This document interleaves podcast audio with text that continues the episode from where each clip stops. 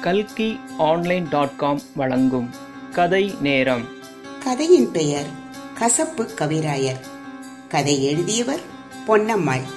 கதை வாசிப்பவர் ஆர் மீனலதா. இந்த கதை தீபம் இதழில் இரண்டாயிரத்தி பதினெட்டாம் ஆண்டு பிப்ரவரி மாதம் வெளிவந்தது. இதோ கேளுங்கள் கதையை கசப்பு கவிராயர்.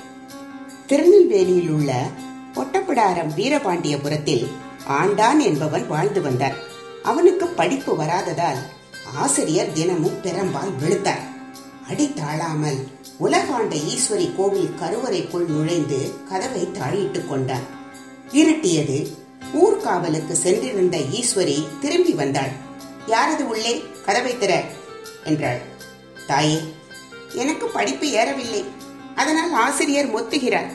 எனக்கு புலமையை தருவதாய் வாக்களித்தால் ஒழிய கதவை திறக்க மாட்டேன் என்று திட்டவட்டமாக கூறினான். சரி தாழை திற உன் கோரிக்கை நிறைவேறும் என வாக்களித்தாள் உலகம்மை.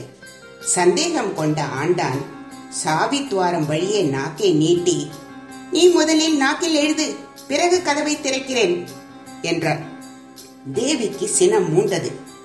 அருகில் இருந்த வேப்பம் குச்சியால் அவன் நாவில் ஓம் என்று எழுதினாள். கதவை திறந்தான் கவிதையும் பாடினான்.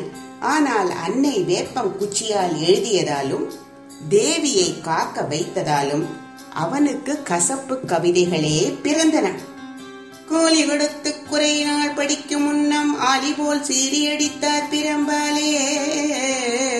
வாலிபத்தில் எங்கள் வாத்தியார் பெண் ஜாதி தாலியருக்க வரம் தந்தருள்வாய் உலகம்மையே என்று பாடியதும் வாத்தியார் மடிந்தார். ஒரு நாள் சுத்தமல்லி என்ற கிராமத்துக்கு போனான்.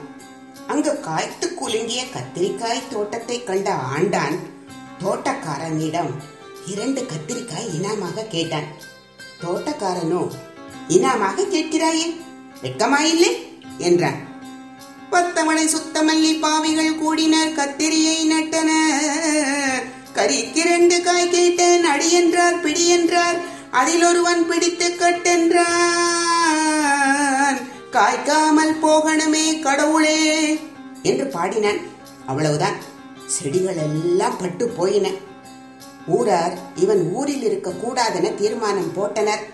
ஆண்டானுக்கு படிப்பு வராத போதும் கஷ்டம். வந்த பின்னும் அவஸ்தை என பெற்றோர் வருந்தினர். அவன் வாயில் வந்ததெல்லாம் பலித்தது. அதனால் ஆண்டான் வாயை திறந்தாலே அனைவரும் பயந்தனர். கயத்தாறு சென்றான் கசப்பு கவிராயர் ஆண்ட அப்போது அங்கு பெருமாள் கோவிலில் தேரோட்டம். தேரை இழுக்க அவனையும் அழைத்தனர். பசி மயக்கம். தேரில் தொப்பையும் தொந்தியுமாக இருந்த இரண்டு அர்ச்சகர்களை கண்டு வயிற்றெரிச்சலாய் இருந்தது அவனுக்கு.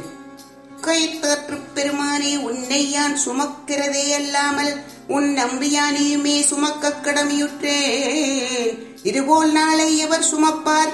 இன்றுடன் உன் கோவில் நாசம் தானே என்று பாடியதும் தேர் சரிந்து விழுந்து விட்டது. ஆண்டான் ராமேஸ்வரம் போக தீர்மானித்தான். சேதுவுக்கு போய் திரும்பி வரும் அளவும் மாதுவுக்கு காவல் மாடனும் பைரவனும் என்று பாடினான். மாடனும் பைரவரும் அவன் மனைவிக்கு காவலாய் வீட்டில் நின்றனர்.